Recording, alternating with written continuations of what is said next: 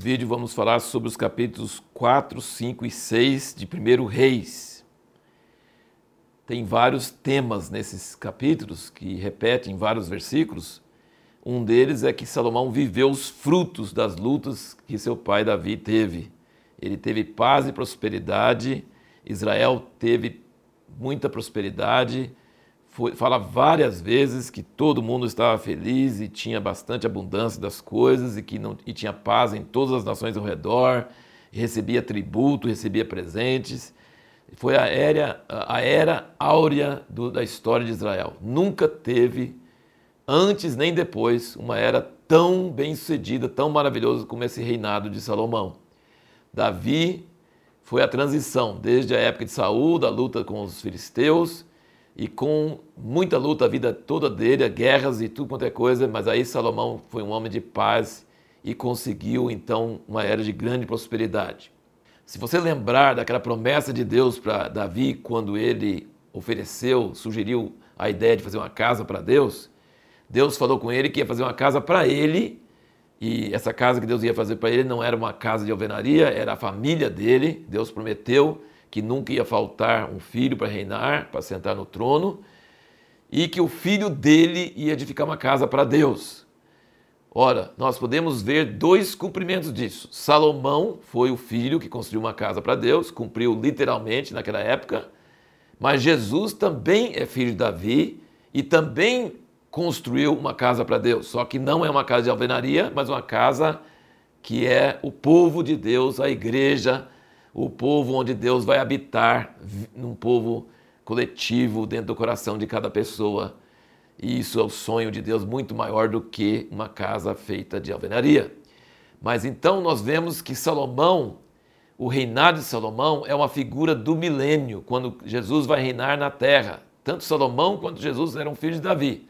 Mas Salomão é uma figura e Jesus é a realidade, é o cumprimento pleno daquela promessa. Então, esse reinado de Salomão é um símbolo, uma figura do reinado de Jesus na terra durante o milênio.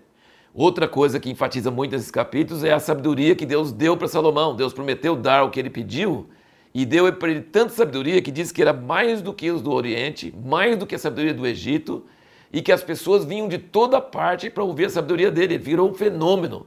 Ele virou a pessoa mais sábia na face da terra, porque ele pediu sabedoria para Deus e Deus deu para ele um coração sábio e ele ficou famoso por causa dessa sabedoria.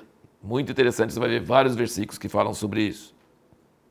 E respondendo à pergunta que nós fizemos no último vídeo, por que, que Deus não deixou Davi fazer a casa? Aqui, a primeira vez nós vemos isso, em 1 Reis 5, versículo 3, a gente vê é, que Salomão diz que Deus não deixou o pai dele fazer a casa por causa das guerras, por causa do sangue derramado. Davi estava sempre enfrentando inimigos. Antes de reinar, depois de reinar, teve problema com Absalão e a família dele. Ele estava sempre enfrentando inimigos. Ele não tinha paz, não tinha calma e derramou muito sangue nessas guerras. Então Deus não deixou Davi fazer a casa porque ele era homem de guerra. Só que tem uma frasezinha aqui muito interessante no capítulo 5, versículo 3, que diz: é, bem sabes tu que Davi, meu pai, não pôde edificar uma casa ao nome do Senhor seu Deus por causa das guerras com que o cercaram, até que o Senhor lhe pôs os inimigos debaixo dos seus pés. Essa frase, o Senhor colocou os inimigos debaixo dos seus pés, é citado no Novo Testamento, referindo a Jesus, que ele vai reinar durante o milênio até que Deus coloque todos os inimigos debaixo dos seus pés. Então, Davi é uma figura de Jesus Salomão é uma figura de Jesus e nós vamos ver que Jesus realmente aparece em muitos lugares, muitos personagens do Velho Testamento têm vários aspectos sobre Jesus. Nós vemos também nesses capítulos que eram milhares de homens preparando os materiais para o templo, pedra e madeira, milhares e milhares indo lá para a montanha, cortando aquelas pedras enormes e cortando aquelas árvores enormes lá no Líbano depois colocando no mar e levando lá para o lugar. Muito trabalho de milhares de pessoas. Mas quando foi edificar o templo, não teve barulho de ferramenta nenhuma. Estava tudo pré-cortado, estava tudo na ordem certa. Isso fala sobre a igreja gloriosa que Deus vai ter na face da terra antes da volta de Cristo, que vão ser pessoas já tratadas por Deus na pedreira, longe umas das outras.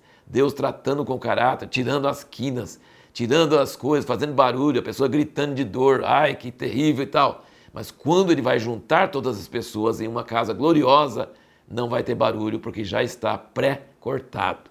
Muito interessante você ver isso. E outra coisa no templo de Salomão, você vai notar que era tudo feito de pedra, coberto de madeira, diz que não via pedra nenhuma, e depois a madeira era coberta de ouro. Então não se via nem pedra, nem madeira, via apenas o ouro que cobria tudo. A madeira fala da natureza humana e o ouro fala da divindade. Então é, é seres humanos cobertos com a natureza divina. E levou sete anos para ele fazer o templo. E durante a construção, Deus falou para Salomão, no capítulo 6, versículo 11, diz: Então veio a palavra do Senhor a Salomão, dizendo: Quanto a essa casa que tu estás edificando, se andares nos meus estatutos, executares os meus preceitos, guardares todos os meus mandamentos, andando neles, confirmarei para contigo a minha palavra que falei a Davi teu pai, e habitarei no meio dos filhos de Israel, e não desampararei o meu povo de Israel. E a pergunta para o próximo vídeo é por que, que o templo de Salomão era tão diferente do tabernáculo de Moisés? Vocês vão lembrar que o tabernáculo de Moisés tinha instruções minuciosas sobre cada coisa. Depois aqui a gente vê que o templo de Salomão teve muita coisa bem diferente.